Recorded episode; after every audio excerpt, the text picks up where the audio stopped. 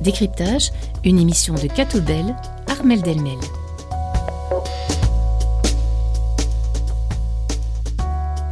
Bonjour à tous et à toutes, bienvenue dans cette nouvelle émission de décryptage.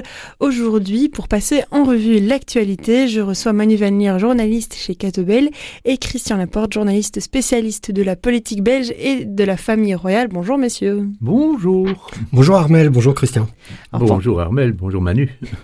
Pendant cette émission, nous allons nous promener sur deux sentiers bien différents l'un de l'autre, mais tous deux d'actualité. Le premier sujet sera, euh, est un sujet qui peut parfois être un peu difficile à aborder. Il s'agit de la pornographie sur les réseaux sociaux et principalement sur X, anciennement Twitter, qui n'a jamais aussi bien porté son nouveau nom. Et puis en seconde partie d'émission, nous reviendrons sur la maladie du roi Charles III, qui a été officialisée en début de semaine. Et puis en dernière partie d'émission, nous entendrons vos zooms et nous accueillerons Pierre Granier, secrétaire de rédaction du journal Dimanche, qui nous présentera le journal de la semaine. Avant de nous lancer sur le premier sujet, euh, dis-nous un peu de quoi vont parler vos zooms. Bien, moi je veux parler du bilan humanitaire euh, un an après le séisme qui avait frappé la Turquie et la Syrie. Ok. Et vous, Quant à moi, ben, je, compte dire un petit mot de, du Syrie, la commission interdiocésaine des relations avec l'islam, Super, bah, c'est noté, on revient là-dessus euh, tout à l'heure. Alors, les contenus pornographiques se répandent euh, sur X, euh, pas que ailleurs sur Internet, et c'est en particulier le cas depuis qu'Elon Musk a racheté la plateforme et supprimé en grande partie la modération de contenu. Ces contenus sont produits massivement à l'étranger, mais parfois aussi chez nous, et selon une étude publiée par le Conseil supérieur de l'audiovisuel, ils sont en accès quasi totalement libre, et or la réglementation européenne exige que les grandes plateformes internationales active en Europe euh, met en place un système de vérification robuste de l'âge des utilisateurs susceptibles susceptibles pardon, d'accéder à ces contenus pornographiques. Le CSA a réalisé un monitoring du 6 septembre 11 décembre dernier et près de 5000 contenus potentiellement problématiques ont été répertoriés par une intelligence artificielle. Parmi ceux-ci, 1041 contenus ont été traités par les équipes du CSA et 908 d'entre eux contenaient un caractère clairement pornographique, ce qui représente un taux de détection positif de 89%. C'est énorme. Je vous propose avant ça qu'on écoute un extrait d'un entretien réalisé en octobre dernier pour l'émission Il était une fois. Angélique Tazio et euh, vous, Manu Vanir, euh, aviez rencontré Georges Lecoq. Il est co-auteur du livre Les dessous de la pornographie, euh, comprendre les dangers pour mieux accompagner et agir. Il parle ici de l'objectif de ce livre et de la manière dont la pornographie nuit au développement des plus jeunes. C'est un livre de prévention adressé aux parents et aux personnes, c'est-à-dire éducateurs, enseignants, qui en chargent les jeunes pour les encadrer face à ce nouveau phénomène de manière à ce qu'ils ne tombent pas trop facilement dans des habitudes qui les empêcheraient de développer les représentations qui faciliterait une sexualité harmonieuse parce que on se rend compte que cette euh, fréquentation des sites internet pour les jeunes comporte un aspect assez traumatique. Est-ce qu'on peut dire que les représentations corporelles hein, qui s'assimilent à, des performances physiques finissent par passer pour un modèle? Absolument, oui. J'ai été étonné de voir déjà des enfants de maternelle qui avaient des comportements qui laissaient entendre où ils ont eu un matériel pornographique sous les yeux, où ils ont été abusés. C'était l'un ou l'autre, c'était clair, parce que ce sont des comportements qu'on ne peut pas fantasmer de soi-même dans une éducation même euh, habituelle là, il s'est passé quelque chose, mais par la suite, il y a des échanges, même de lorsque les enfants sont équipés en école primaire. J'entendais dernièrement en quatrième primaire des échanges de fichiers porno entre élèves d'une même classe. Alors à l'adolescence, ça se répand de manière beaucoup plus fréquente. Georges Lecoq, est-ce qu'on peut dire de manière générale que le rapport à la sexualité se trouve modifié par la pornographie? Je pense, oui. Toute une série de thématiques.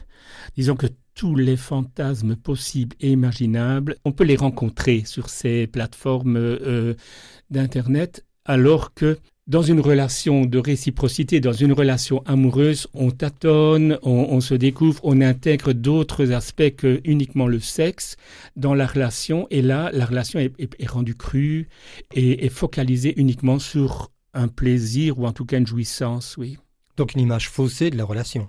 Oui, en tout cas, très, oui, foncé est très très partiel parce que euh, on met en évidence de la violence, en tout cas des rapports qui sont pas équitables, qui ne sont pas des rapports amoureux. Je crois que les sentiments amoureux qui sous-tendent la sexualité sont très largement absents de la sphère Internet. Un danger pour les jeunes. Aujourd'hui, n'importe qui peut accéder en deux clics à des vidéos pornographiques sur Internet, notamment un enfant ou un adolescent, vous l'avez dit, alors même qu'il est interdit finalement d'exposer les mineurs à de telles images. Comment protéger les enfants de ce risque ou de cette tentation? Oui, c'est pour ça que le livre s'adresse essentiellement à des adultes, éducateurs euh, et avant tout aux parents, parce que je pense que la sphère familiale est vraiment la sphère idéale pour protéger, pour initier, pour parler de ces questions-là avant que les enfants ne les rencontrent de manière accidentelle ou, dirigés par d'autres.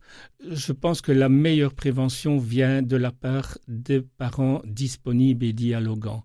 Il ne faut pas que les parents lâchent leurs enfants, les laissent comme ça en proie à tout ce qui peut se présenter devant eux. Il ne faut pas non plus que les parents les traquent et ne leur fassent pas confiance. Il doit y avoir un juste milieu que moi j'appelle la disponibilité. Et c'est là que le lien avec les parents se nourrit et la confiance aussi les protège. Moi je pense, maintenant, ça n'invitera pas tout dérapage ou toute curiosité de la part d'un jeune, mais ça garantira quand même une certaine immunité face à ce qui pourrait vraiment, avec le temps, devenir une, addiction, une insuétude. C'est euh, un peu frappant ce qu'il euh, nous dit là. Des enfants de maternelle qui ont déjà eu euh, accès à des contenus pornographiques ou qui ont été malheureusement abusés. Qu'est-ce que ça vous évoque, vous évoque à vous ce que dit Georges Lecoq? Mais je crois que c'est vraiment une évolution de la société. On doit faire face euh, au numérique qui n'existait pas avant. Donc, on va dire que la découverte de la sexualité se faisait euh, plus progressivement. On allait peut-être voir une, petite image euh, érotique. Euh, on, allait peut-être voir un, un contenu qui était plus osé après sur sur une cassette vidéo échangée entre adolescents ou des trucs comme ça. Mais ici, finalement, le problème, c'est que les enfants, sans qu'ils fassent une démarche, se retrouvent confrontés à, à ce type d'image. Et vous avez certainement vu un article qui est passé euh, la semaine passée euh, dans plusieurs médias sur une étude euh, française de l'ARCOM, donc c'est l'équivalent du CSA mais en France, qui dit qu'un enfant sur trois de moins de 12 ans a déjà regardé du porno.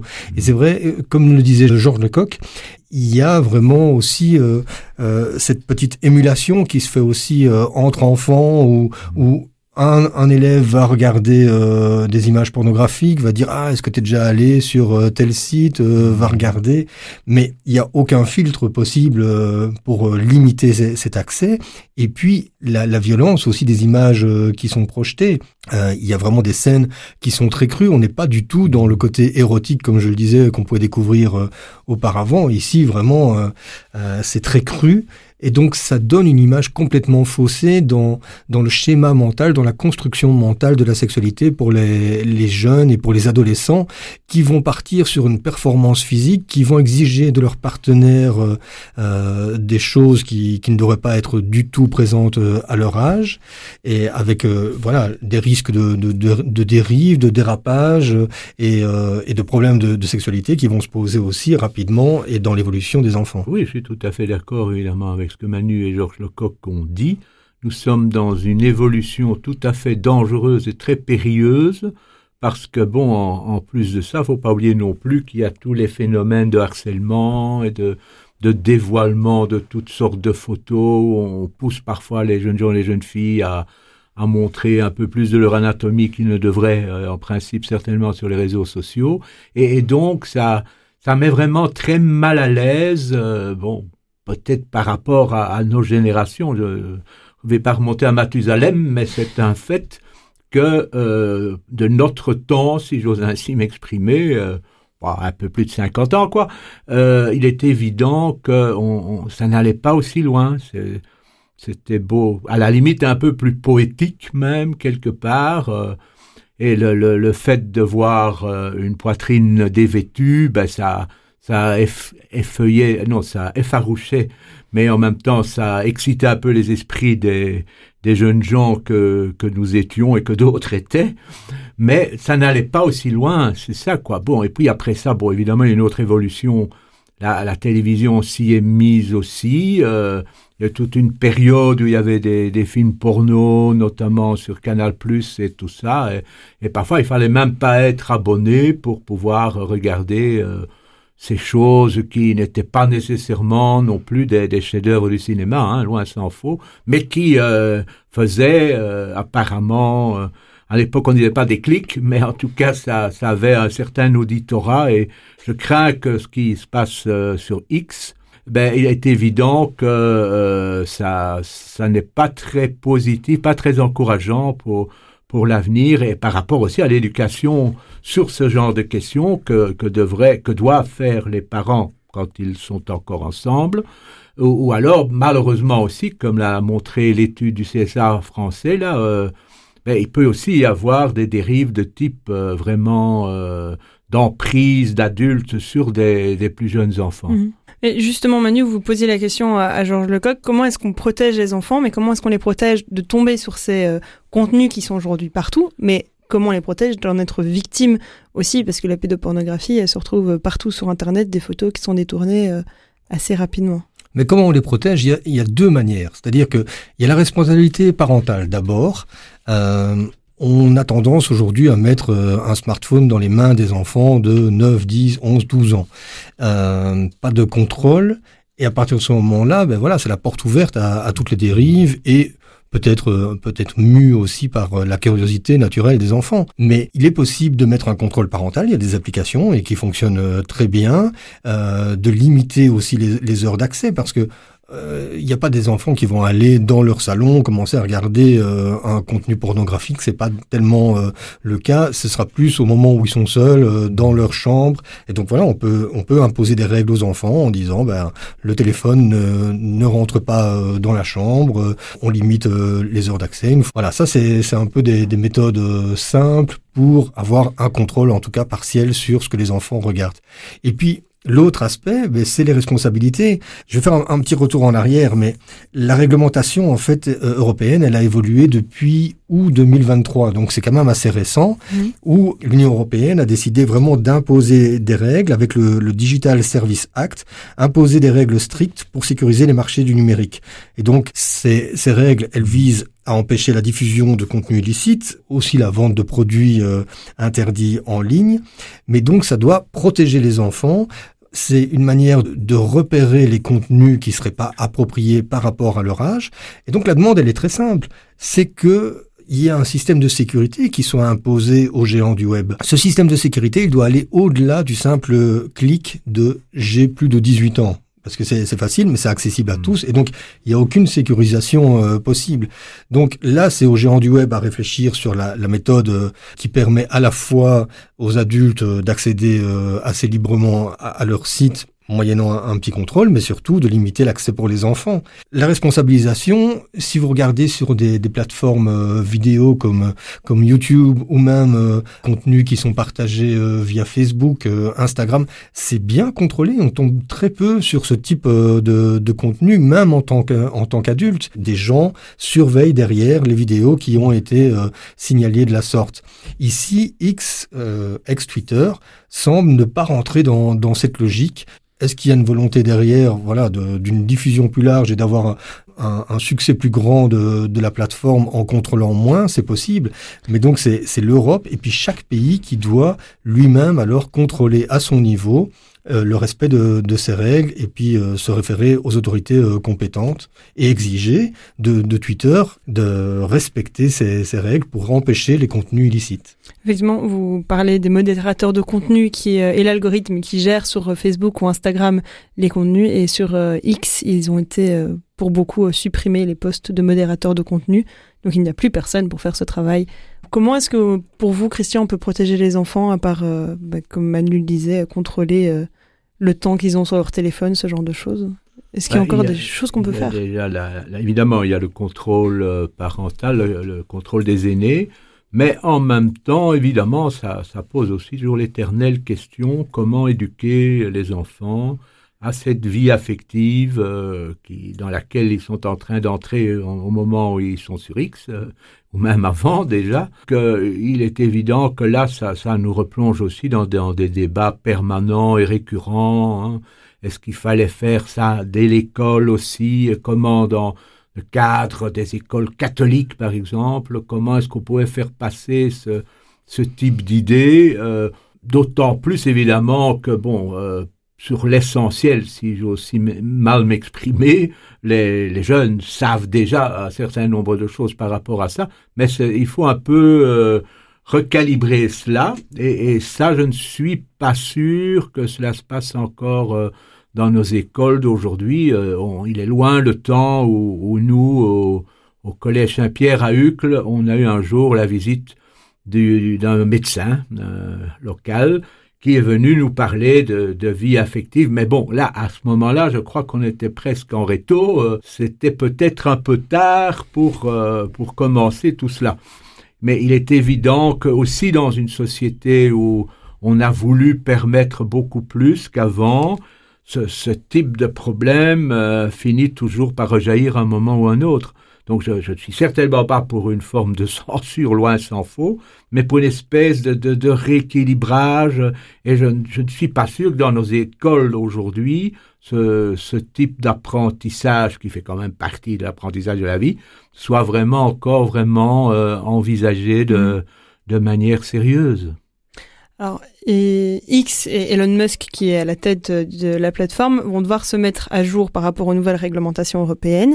Euh, S'ils le font pas, il y a des solutions, enfin des quelques mécanismes de pression. Euh, il me semble que parmi ces mécanismes de pression, il y a des amendes. Euh, avant peut-être des choses plus radicales. Est-ce que c'est pas un peu dérisoire de dire à un milliardaire de nous une infime partie de ton argent parce que tu ne respectes pas les règles? On a déjà vu des amendes vraiment très salées, euh, mmh. notamment euh, sur le respect des règles par Facebook. Et donc, je pense que oui, ça, ça peut les faire réfléchir, si ce n'est que ici, le, le mauvais signal qu'a envoyé euh, Elon Musk, c'est que euh, sa plateforme s'est retirée d'un accord euh, avec l'Union européenne qui, qui concernait certains contenus et certaines obligations, là où, où les autres géants, notamment YouTube ou, ou, Facebook, sont encore présents et appliquent les, les règles. Il faut savoir aussi que c'est l'Europe qui est vraiment précurseur en la matière en imposant euh, ce type de règles. Et donc, toute la difficulté aujourd'hui, c'est d'avoir une logique un peu internationale. Et donc, même si au niveau européen, on arrivera à imposer euh, certaines limites, euh, on sait que les, les jeunes, d'une manière ou d'une autre, pourront aller sur des, des, sites internationaux et que là, il n'y aura aucun contrôle. Mais je me dis que si on commence déjà à limiter, à compliquer un peu l'accès, euh, on aura certainement évité en tout cas la, la, part des enfants qui vont tomber par hasard sur des contenus euh, pornographiques sans avoir cherché à les, à les, retrouver. Et une solution peut-être plus radicale serait d'obliger euh, X à, à, fermer sa plateforme en Europe. C'est envisageable ça, vous pensez? Je crois qu'il ne faut pas aller jusque-là. La solution la plus simple, mais que je pense euh, ils voudront pas mettre en place, c'est de devoir s'identifier avec euh, une carte d'identité qui peut euh, qui peut notifier en effet euh, votre âge. Mais bon, c'est un partage des données et, et on sait que sur les données personnelles, ben voilà, ça pourrait freiner beaucoup d'utilisateurs. Donc c'est là que ça bloque aussi. Et ils trouveront peut-être toujours des moyens un peu détournés, où il y en a d'autres qui en profiteront pour rentrer dans le circuit de manière insidieuse. Mais bon, est-ce que ça va faire changer d'avis Elon Musk? Bon, il a, il a d'autres euh, d'autres projets dans sa tête en, en permanence et je, je, ne suis pas sûr que ça ça permettra euh, même à, à l'Europe euh, par, si par hasard elle était de nouveau un peu plus unie de, de se ressaisir par rapport à ça. Je fais une petite parenthèse, mais j'avais vu un, un, article assez amusant cette semaine, justement, à propos euh, d'Elon Musk et sa fortune. Euh, ils avaient calculé si Elon Musk euh, dépensait un million d'euros par jour, le nombre d'années qu'il lui faudrait pour dépenser sa fortune, c'était 476 ans. Donc, Ça va. je pense qu'il a de la marge. Il est large. Mais il peut faire des dons. Hein. Il y a un projet intéressant, notamment médiatique. RCF et Catebel vivent de dons. Euh, si Elon Musk nous écoute, il peut donner un million à chacun. Je pense que ça fera plaisir euh, aux caisses. Hein oui, je pense. Ouais. Moi, je vous propose de faire une petite euh, pause en musique. On va peut-être euh, alléger euh, l'ambiance, s'éloigner de ce sujet qui est quand même un peu lourd, je trouve, avec Angèle et Tout oublié.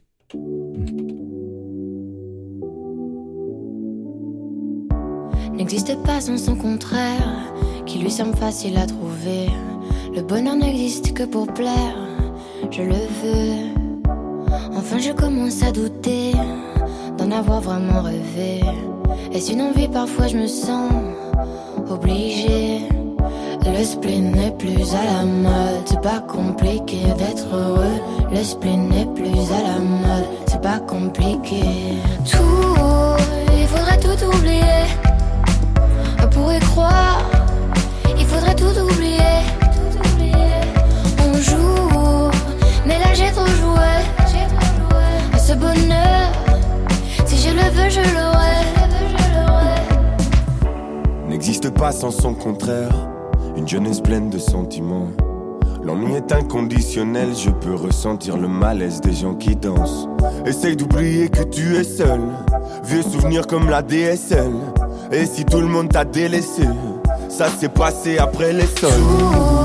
il faudrait tout oublier, pour y croire. Il faudrait tout oublier. Mais là j'ai trop joué. Ce bonheur je le veux, je l'aurai. L'esprit n'est plus à la mode, c'est pas compliqué d'être heureux. L'esprit n'est plus à la mode, c'est pas compliqué. L'esprit n'est plus à la mode, c'est pas compliqué d'être heureux. Si ça me soit juste heureux, si tu le voulais, tu le serais. Ferme les yeux, oublie que tu es toujours seul. Oublie qu'elle t'a blessé, oublie qu'il t'a trompé. Oublie que t'as perdu tout ce que t'avais. Si ça me soit juste heureux, si tu le voulais, tu le serais. Tout, il faudrait tout oublier. Pour y croire, il faudrait tout oublier. On joue, mais là j'ai trop joué. Si je le veux, je l'aurai.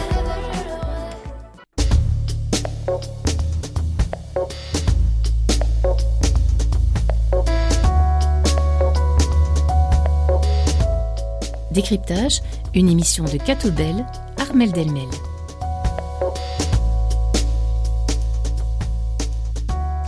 Et nous sommes de retour dans Décryptage. Avec moi en studio, toujours Manu Valnir, journaliste chez Catebel, et Christian Laporte, journaliste spécialiste de la politique belge et de la famille royale. Et justement, ce second sujet euh, va vous parler, Christian, puisque nous allons aborder le cancer du roi Charles III. Donc lundi, Buckingham Palace a annoncé que l'opération de la prostate du roi avait permis de diagnostiquer un cancer. Cancer qui ne serait pas à la prostate d'après les dernières informations que j'ai pu euh, personnellement consulter. Le palais a également annoncé qu'il continuerait euh, ses charges administratives, notamment pendant son traitement. Et c'est William qui a repris les apparitions publiques de son père, le prince de Galles, qui est par ailleurs, euh, qui a par ailleurs avait pris une pause entre guillemets afin d'être auprès de Kate, qui a elle-même subi une opération qui l'oblige à être en convalescence jusqu'à Pâques pour se soigner. Quelle que soit la maladie, le repos est souvent euh, plus que nécessaire. Est-ce que c'est raisonnable pour lui de continuer à travailler même à l'arrière depuis euh, le palais Ou est-ce qu'il ne devrait pas plutôt passer la main à William pour une régence le temps de se rétablir?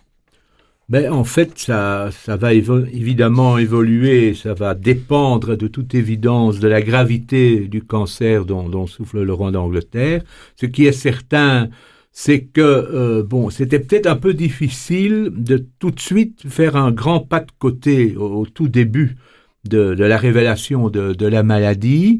Bon, d'abord, euh, on a un peu minimisé l'intervention euh, euh, par mhm. rapport à un éventuel cancer de la, prostate, mais en fait, comme le roi Charles n'est sur le trône que depuis un certain nombre de mois, hein, il y a pas encore un an et demi vraiment que qu'il a succédé à sa mère la reine Elisabeth, euh, il est évident qu'il veut peut-être montrer qu'il ne va pas renoncer aussi vite à, ses fonctions, à ses tâches, dans la mesure où évidemment il peut les assumer, et pour les assumer, c'est notamment voir l'approbation des lois les à travers les mhm. fameux red boxes, et aussi s'il en a les capacités euh, de recevoir au moins une fois par semaine le Premier ministre, un peu comme à l'image de ce qui se fait en Belgique depuis, depuis pas mal d'années. Donc là, c'est évident que on, ne connaît évidemment pas la gravité du cancer du, roi Charles, et c'est en fonction de cela, si, si ça devait mal évoluer dans ce sens-là, ben, je pense qu'à ce moment-là, on en arriverait beaucoup plus vite à la solution des conseils d'État, de la régence, euh, où bien entendu euh, le prince William, euh, le prince de Galles va devoir monter euh, en ligne, mais également, et ça Charles l'avait un peu prévu, en entourant peut-être dans ces cas-là son, son fils aîné, de, de, sa sœur, la princesse Anne, et de son d'un de ses frères, le prince Edward, pour l'épauler dans, dans ses tâches. Donc c'est c'est bien calculé, je, je dirais. Mais en même temps, bon, ben, ça dépend quand même aussi d'autres facteurs. Et puis, pour quelqu'un qui a dû attendre, enfin, attendre entre guillemets, 70 ans pour monter sur le trône, ben, ça peut paraître un peu difficile déjà de, de passer un peu la main euh, à ce moment-ci, et, d'autant plus pour qu'il estime certainement que sa, sa place est toujours de d'essayer de, de s'accrocher. Mais on peut s'accrocher à un moment donné, à ne plus avoir les forces pour l'exercer. Et là, je prends évidemment, je me permets toujours de comparer notamment avec la, la Belgique. Euh, bon, euh, quand le, après le décès du roi Baudouin, on a dit ben, pourquoi est-ce que le prince Philippe ne deviendrait pas tout de suite le roi, puisque son père avait déjà pratiquement 60 ans à ce moment-là? Ben, là, on a suivi l'ordre constitutionnel, mais à un moment donné, ben, euh, il y a 10 ans, il y a 11 ans maintenant, euh, le, roi Albert, se sentant plus la force de, régner, a décidé d'abdiquer et à ce moment-là, ben forcément, l'héritier était complètement prêt. Ce qui est peut-être aussi un, élément qui joue ici, c'est que euh, William, évidemment, est certainement prêt à assumer, mais est-ce qu'il a déjà la carrure pour le faire? Mhm. Et ça, on se réfère toujours à, sa propre histoire. Euh, le fait d'avoir perdu sa mère d'une manière tragique en 1997, euh, tout le débat qu'il y a eu, est-ce que son père peut se remarier avec celle dont il partageait plus que la vie depuis un certain temps déjà, euh, c'était pas évident. Et en plus de ça, cerise finale sur le, le, cupcake, c'est que euh, il n'y a pas une entente géniale entre William et Harry, euh, même si Harry a quand même fait le, le, plaisir, je pense, à son père de, de faire un micro-saut des États-Unis jusqu'à Londres et de repartir tout, tout à fait, tout, tout de suite après. Alors que, bon, personnellement, moi j'aurais bien vu la, la princesse Meghan dans son sillage. Peut-être, non? D'un point de vue familial. Peut-être on est on n'est pas là on va pas juger euh, ce qui se passe euh, au niveau privé dans la famille. Tout à fait vous avez ce n'est pas euh, pour ça qu'on est là. Vous pensez que la régence possible Manu ou pas du tout? Ben à l'inverse de Christian, j'aurais tendance à, dire que le prince William est prêt. Il a été formé, on le sait, par sa grand-mère, la reine Elisabeth II, euh, bien formé. Et d'ailleurs, on, on, trouve vraiment cette, cette tradition euh, euh, au niveau du protocole, euh, des attitudes. Non, je crois vraiment que prêt, il est prêt, mais euh, on sait aussi que la, la cour britannique n'est pas connue pour être progressiste. C'est peu de le dire. Et donc, il y avait cette logique, en effet, que, que le roi Charles bah, puisse accéder au trône et, et, et puis il restait le, le, plus longtemps possible, avant en effet ces, soucis de santé. Alors, sur les soucis de santé, il y a quand même plusieurs hypothèses euh, par rapport à, la gravité. Le fait que qu'on ait communiqué rapidement sur euh, ce cancer euh, c'est certainement positif, mais ça peut montrer que que la maladie est, est, déjà à un stade avancé. Certains imaginent que non, mais par exemple le quotidien de Times estime que beaucoup, en tout cas dans l'État, euh, supposent que l'état de santé euh, du roi est plus grave que ce que le palais laisse entendre, ou pire qu'il qu'il cherche à cacher quelque chose. C'est un peu ça aussi quand vous, vous voulez jouer la carte de la transparence par rapport euh, à une maladie, mais que vous n'allez pas au bout des choses. Je crois qu'ils ont voulu éviter que qu'il y ait des, des débats de médecins par rapport au type de cancer, sur l'espérance de vie, sur les traitements et ce genre de choses. Et, et de ce point de vue-là, je comprends tout à fait. En même temps, quand vous laissez une part de flou aussi sur euh, le type de cancer que c'est. Euh, on ne sait pas si, si en effet le, roi Charles pourra maintenir euh, sa charge et, à quelle mesure. Moi, je pense que c'est tout à fait rassurant en attendant de voir que il y a une sorte de, trio qui semble se détacher avec d'un côté William, avec la princesse Anne, mais aussi avec Camilla qui prend de plus en plus de, de, mhm. place, de responsabilité, qui est de mieux en mieux vue aussi de la part de, de la population britannique. Donc de cet aspect-là, en tout cas, c'est très positif la manière dont les choses s'organisent. Justement, vous avez euh, tous les deux mentionné euh, les trios qui pourraient euh, prendre euh, un peu les responsabilités pour euh, lui alléger euh, sa charge. si William devait lui aussi sortir à nouveau des obligations publiques, ne serait-ce que pour être auprès de Kate, on sait parce qu'on ne sait pas du tout ce que Kate a. Est-ce qu'on pourrait imaginer un retour d'Harry qui, vous l'avez dit, est passé en coup de vent pour s'inquiéter un peu de l'état de son père? Est-ce que c'est possible qu'il revienne à la cour avec ça? Ben, je ne suis pas vraiment convaincu que ça, ça serait encore possible parce que bon, il a quand même franchi les quelques étapes de trop euh, par rapport à ça. Hein. La manière dont, dont, il a notamment mis en scène les familles, les problèmes familiaux dans la série de, de Crohn et tout ça, dans, dans la série de Netflix, pardon. Bien là, c'est évident que ça, ça ne va pas euh, redorer son blason. Quand, une fois qu'on a fait quelques bêtises, ben, on les retient, ces bêtises-là. Je vais de nouveau pas faire de comparaison hasardeuse, mais quand même, quand on pense au, prince Laurent en Belgique, ben, il est évident que euh, certains de ces, de ces petites gaffes, parce qu'il n'a jamais fait vraiment d'immenses gaffes, honnêtement, il faut bien le dire maintenant, mais quand même, ça, ça a fini, lui qui était le plus populaire de, de la bande, à être plus aussi populaire qu'avant.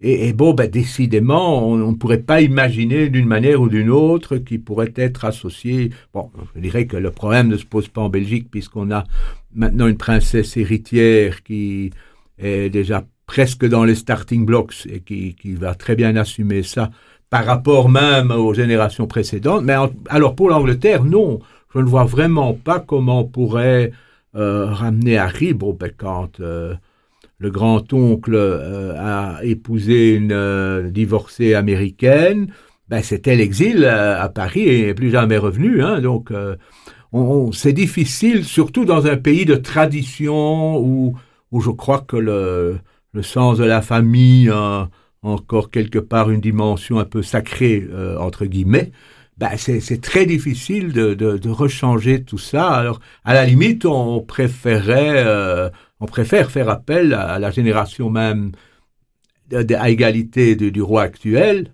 C'est pour ça que la, la princesse Anne n'est plus de première jeunesse non plus. Euh, Edward est, je pense, le plus jeune, mais quand même, ça ne veut pas dire non plus que Edward est souffrant pour l'instant, donc euh, ben c'est pas un bon ben. signe non plus. Et, et, Andrew, donc le quatrième, et Andrew, ben euh, lui est complètement écarté aussi. Il est un peu euh, complètement calciné aussi par euh, toutes les bêtises qu'il a pu faire, hein, notamment dans ses copinages avec des gars beaucoup, beaucoup très sulfureux qu'on retrouverait plutôt dans les films X sur X, pardon. dont on a parlé auparavant. Non, donc honnêtement, je ne vois pas vraiment Harry et, puis aussi, Meghan a, aussi craché dans la Royal Soup, hein, donc il est évident que ça va être très difficile de, restaurer le blason. Euh, et en Angleterre, on n'a pas ce sens du pardon comme chez nous en Belgique, où, même euh, ben, un enfant naturel de notre roi précédent est devenu princesse. Mhm. Donc euh, une impossibilité pour Harry de reprendre les, les reines s'il fallait. Mais il y a une petite anecdote justement qui illustre ça, c'est que au moment de l'opération pour la prostate euh, de, son papa, Harry prenait un avion pour se rendre en Jamaïque pour euh, assister à, une avant-première d'un film sur Bob Marley. Donc on sent qu'il n'est pas encore spécialement euh, très concerné non plus. Donc dans l'urgence, en tout cas, je vois pas un retour non plus. Hmm. Alors, euh, je vais rebondir sur quelque chose qui vous avez dit tout à l'heure, Manu. On, euh, la famille royale ne communique pas souvent sur euh, ce genre de choses Mm. et euh, c'est- on voit que c'est un peu euh, hasardeux comment ils le font. Ça pourrait cacher quelque chose. Et d'habitude, ils communiquent donc le strict minimum sur, en ce qui concerne la vie privée des membres de la famille royale, euh, sauf quand on va dans les tabloïds. hein. Mais c'est pas le sujet du jour non plus. Euh, D'autres rois euh, sont euh, d'ailleurs tombés malades sans que le public ait été informé. Euh, Mhm. Je pense, euh, si je ne me trompe pas, au père d'Elisabeth II qui euh, euh, ils ont gardé qui souffrait d'un carcinome qui est quand même une forme Mhm. de cancer assez, Au- assez douloureuse. au. Et alors, sa, sa maman aussi a, à un moment donné, souffert de, de maux qu'on pouvait assimiler au cancer, mais où apparemment elle-même n'avait pas été vraiment informée de la gravité de, du dit problème, bon, ce qui n'a pas empêché ces braves dames d'atteindre, dépasser quand même le cap des 100 ans, ou pratiquement, si je me souviens bien. Mais donc, c'est vrai que c'est tout ce qui, à tout, tout ce qui touche à la, à la santé, et à la vie privée, ben, ça, ça reste de, de très gros tabous. euh, Et alors, du coup, ben, les tabloïds s'en donnent à cœur joie, euh, tout et n'importe quoi. Hein. On a un peu de la chance, nous en Belgique, euh, ça n'est jamais allé aussi loin, même si on a quand même dépassé un certain nombre de, jalons là aussi. Et est-ce que le public ne doit pas euh, être quand même un tout petit peu au courant de ce qui se passe, étant donné que c'est quand même leur argent qui sert à payer le train de vie euh, de la famille royale et à financer bah, ce qui se passe derrière les grilles du château Moi, je crois que au-delà de l'argent, il y a vraiment un attachement qu'on- que nous on perçoit pas forcément en tant que Belge euh, par rapport à, à cette famille royale. Euh, il suffit de voir les interviews euh, réalisées dans, dans la presse anglaise euh, euh, et, et tous les, les titres euh, de la presse au lendemain de l'annonce qui parlaient clairement de choc, de, de Mhm. tremblements de terre, de bouleversements. Et, et bon, voilà, moi j'ai vu pas mal de citoyens britanniques qui qui étaient en larmes euh, en, en parlant euh, du roi et qui lui souhaitaient, comme on le souhaite, euh, vraiment euh, tout le meilleur et un, un rétablissement rapide. Mais donc, je pense que là où, où, euh, on a un devoir entre, gui- entre guillemets euh, de la part du, du palais euh, d'informer, euh, c'est pour pas qu'on se retrouve dans une situation comme on l'a vécu par exemple euh, avec Elisabeth II, où dans, dans les derniers Mhm. jours on se montre rassurant à tout va, alors qu'en fait euh, on peut déjà préparer un peu les gens aux difficultés qu'ils vont devoir affronter. Mais je crois que ça tient aussi un peu à la, la personnalité, au caractère et à la vie qu'a mené le, le- le roi Charles, d'abord comme prince, parce que bon, ben, il a mené la, la vie de, de pas mal de bons Britanniques euh, qui avaient une femme à la maison et une autre ailleurs, euh, qui en même temps, mais en même temps quand même, qui a aussi eu toute une série de d'idées quand même d'avant-garde au point de vue écologique notamment et, et tout ça, et, et dont je me dis, euh, il y a un capital de sympathie à, à son égard. Euh, et puis en plus ça, comme euh, il était quand même, il a quand même été le mari de Diana, qui était un peu la la sainte princesse descendue sur terre La dans les années anglaise. 80 et 90. Ben, c'est vrai que ça, ça a pu jouer, même si maintenant, depuis un certain nombre d'années, on l'a dit aussi, Camilla a, a repris méchamment du poil de la bête, si j'ose ainsi m'exprimer, et, s'est imposée euh, tout à fait normalement, plus comme l'ex-courtisane qui, mais comme euh, la femme d'un roi, euh, euh, même si on la sort pas tous les jours, mais qu'on sort quand même. Ce titre de reine consort, d'ailleurs, c'est la reine Elisabeth qui lui a accordé euh, un peu avant son décès, l'année je pense, l'année avant, je Tout pense, euh, Mm. qui a vachement changé la vision des gens sur Camilla, euh, Ouais. en tout cas de mon point de vue. Alors, euh, si Charles venait malheureusement à décider de ce cancer, ce qu'on ne souhaite absolument pas, euh, ça voudrait dire que son fils monterait sur le trône moins de deux ans après lui ou deux ans après lui. Euh, il faudrait refaire un couronnement. Euh, le coût de celui de Charles III a été estimé à 100 millions de livres sterling. C'est euh, énorme. C'est a priori l'événement royal qui a coûté le plus cher ces 70 dernières années. Est-ce que euh, une nouvelle dépense comme celle-là, elle pourrait passer auprès des Anglais? C'est pas certain. Honnêtement, euh, bon, ben, les Anglais euh, ont aussi des situations économiques et sociales qui ne sont pas toujours les plus brillantes de l'Europe, hein, même s'ils sont plus dans l'Europe. Donc, il est évident qu'on va probablement devoir un peu euh, réduire la voilure dans la solennité et tout ça. Mais bon, ça coûté tellement cher, va-t-on dire, pour, euh, pour Charles, mais on avait quand même, en 70 ans, on n'a pas dû réorganiser une cérémonie de ce type. Et je crois que ça, ça doit jouer quand même aussi quelque part dans, dans le mental de nos amis britanniques. Après, dans les événements qui, donc c'est un article de France Info euh, qui donne euh, ces chiffres. Il euh, comparait les différents événements de la famille royale en incluant les mariages qui eux ne sont pas payés par avec de l'argent de l'État, c'est de l'argent privé, mais les jubilés ou les couronnements étant des événements d'État, c'est payé avec l'argent des. mais justement, c'est un, un, signal clair. On parlait pour le, le mariage de William et Kate de mariage du siècle. On sait que ça a été suivi mondialement. Donc, je vois peu euh, une, célébration qui serait au rabais, même euh, si ce serait vraiment dommage mmh. euh, qu'on soit dans un, laps de temps aussi court.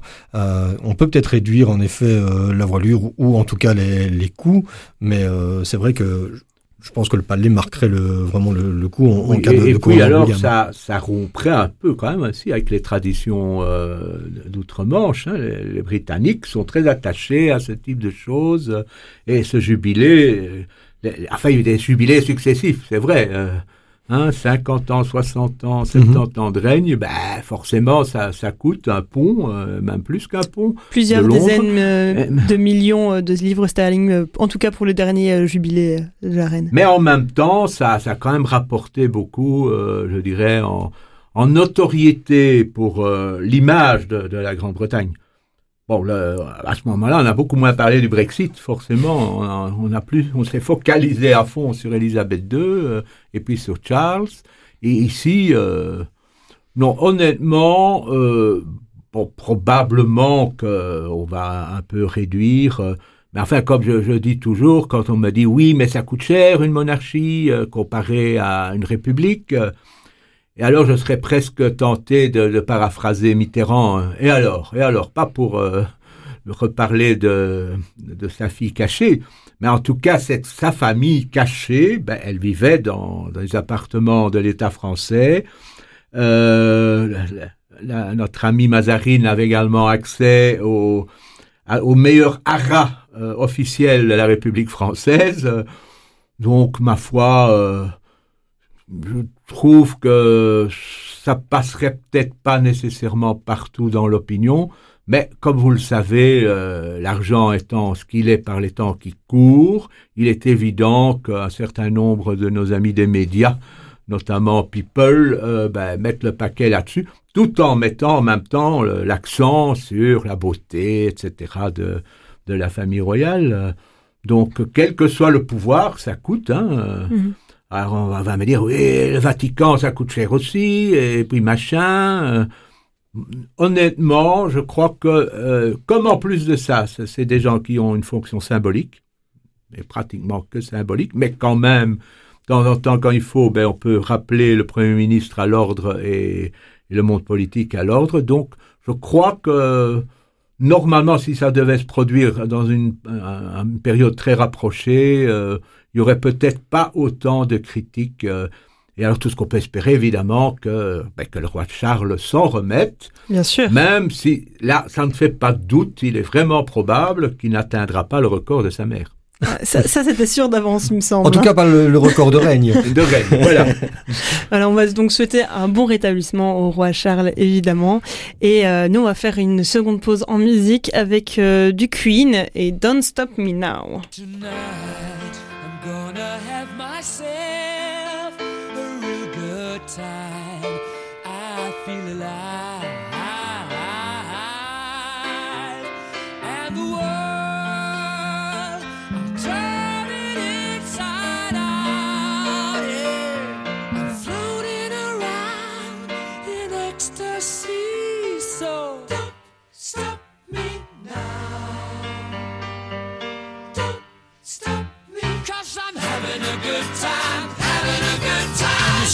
side.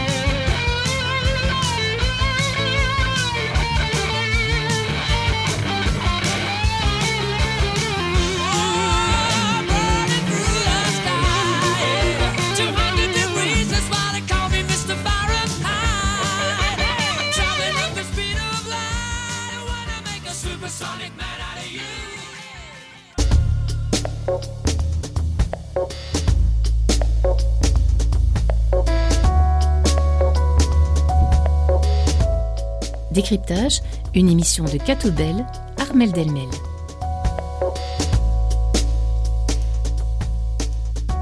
Et nous revoici pour cette dernière partie de décryptage avec euh, toujours Manu Vanir et Christian Laporte. Alors il est temps pour nous de passer euh, à vos zooms. Qui veut commencer? Bon, je veux bien. Quel constat un an après le séisme qui a frappé la Turquie et la Syrie? C'était donc il y a un an, le 6 février 2023, le nord-ouest de la Syrie et la Turquie faisaient face à un tremblement de terre qui a entraîné la mort de 50 000 personnes et plongé des millions d'autres dans une situation critique. Cette immense catastrophe a touché quelques 10 millions de personnes en Turquie, plus de 5 millions de personnes en Syrie. Et avec l'actu- l'actualité qui se concentre sur de nouveaux sujets, c'est vrai qu'on perd parfois de, de vue la situation dans ces pays dont on parle moins loin dans les médias qu'au moment du drame. Et cette semaine, Caritas International a fait le point sur l'aide apportée depuis un an aux sinistrés. Les équipes ont fourni des abris temporaires, de la nourriture, de l'eau potable, des articles d'hygiène et des appareils de chauffage. Une assistance psychosociale a également été apportée. Des logements ont été réparés, des écoles aussi. Mais c'est vrai qu'une fois passée la situation d'aide d'urgence, il reste énormément à faire pour la population et pour reconstruire. Plus d'un million de personnes en Turquie vivent encore dans des camps temporaires, sans accès à l'eau potable. Le pays connaît également une inflation avec euh, des prix parfois 50% supérieurs à l'année passée. Et la situation est particulièrement difficile pour les enfants, les personnes souffrant d'un handicap et les personnes âgées. En Syrie, c'est à peu près le même constat auquel il faut ajouter encore la guerre qui se poursuit dans certaines zones. Sébastien Deschamps, qui est coordinateur euh, de l'aide d'urgence chez Caritas International, estime que les besoins humanitaires resteront encore longtemps un problème. Et donc Caritas lance un appel aux dons que vous pouvez retrouver sur catobel.be ou directement sur caritasinternational.be également un article à retrouver dans la page actu de catobel.be. Merci Manu. Et vous Christian, donc vous allez nous parler de Syrie. Oui, donc de la commission interdiocésaine de relations avec l'islam. Donc en fait, c'est une, euh, une commission qui existe depuis un certain nombre d'années au sein de l'Église catholique de Belgique et qui se réunit euh, régulièrement pour euh, réfléchir à des initiatives, pour se rapprocher d'une manière ou d'une autre de, de nos frères euh, en islam. Et euh, bon, ben, par exemple, on, a préparé lors des dernières réunions une lettre de, sortie de Ramadan. Et bon, il se fait que cette année-ci, euh, la fin du Ramadan et le, celle du Carême ne seront pas lointaines l'une de l'autre.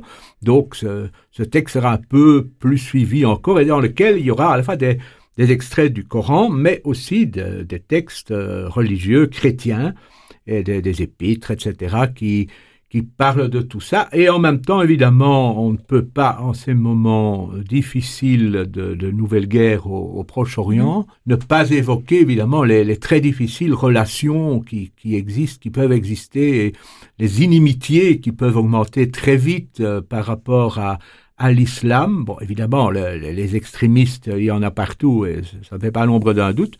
Mais en même temps, il faut quand même essayer de de trouver et de retrouver des, pistes de, dialogue. Bon, euh, il est évident qu'en Belgique, ben, nous avons un, certain respect pour les, victimes de, la Shoah, pour, les Juifs, euh, pour le peuple juif, moins pour que pour les, gouvernements israéliens plus récents, parce que bon, euh, ils ont aussi commis un certain nombre de, faits peu catholiques, si j'ose ainsi m'exprimer, mais en même temps, euh, bon ben il y a aussi ce soutien, un peu cette idée de d'aider la, la, Palestine à, à devenir un, un État. Mais euh, sans exclure évidemment Israël, c'est ça un peu, mais c'est une équation terriblement difficile à, à, résoudre, et donc ça, ça marque un peu les, les esprits et tous les débats, dans, notamment au sein de, de, la Syrie, mais ça ne veut pas dire qu'on qu doit nécessairement être pessimiste.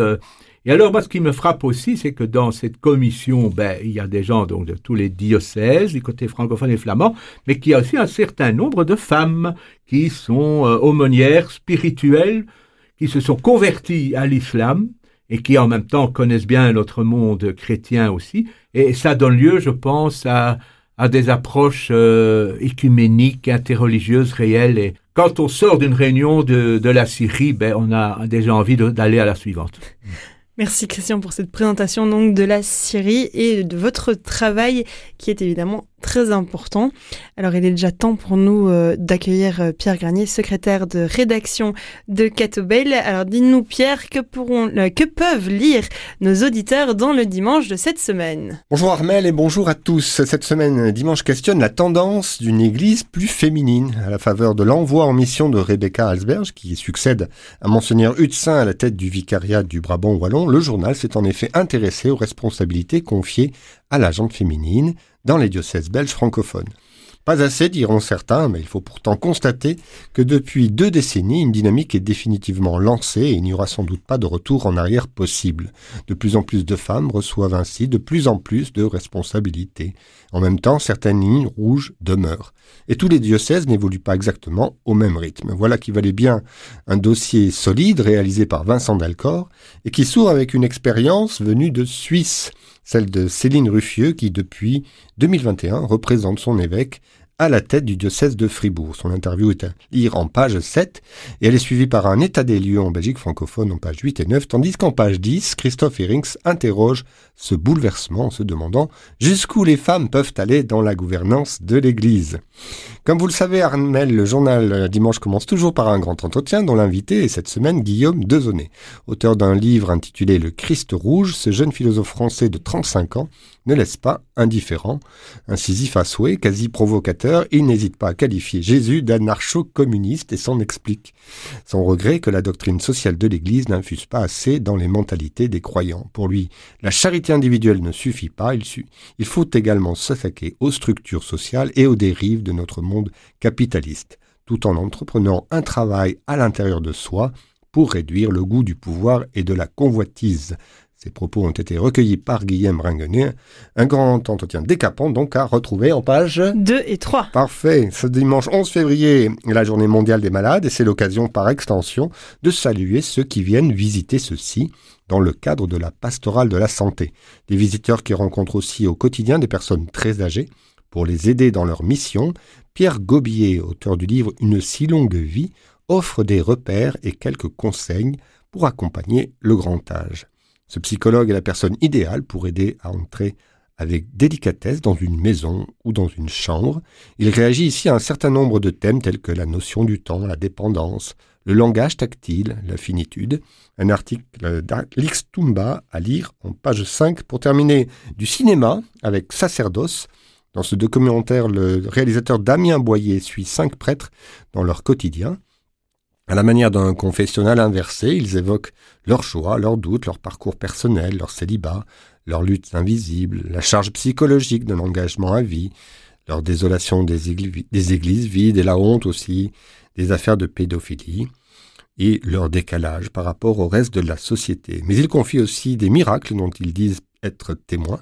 Bref, un très beau film sur ces derniers des Mohicans qui cherchent à réinventer leur fonction millénaire. Sorti en France à l'automne dernier, Sacerdoce est distribué en Belgique par Sage. Il sera prochainement à l'affiche à Waterloo et à Jodogne lors de Ciné Débat. Et dimanche vous offre quelques places pour aller le voir. Et pour cela, rendez-vous en page 15. Voilà pour cette semaine. Merci euh, Pierre pour cette présentation. Merci euh, Manu, Christian de nous avoir rejoints aujourd'hui. Merci à vous. Merci beaucoup. Et euh, à bientôt pour un nouveau décryptage.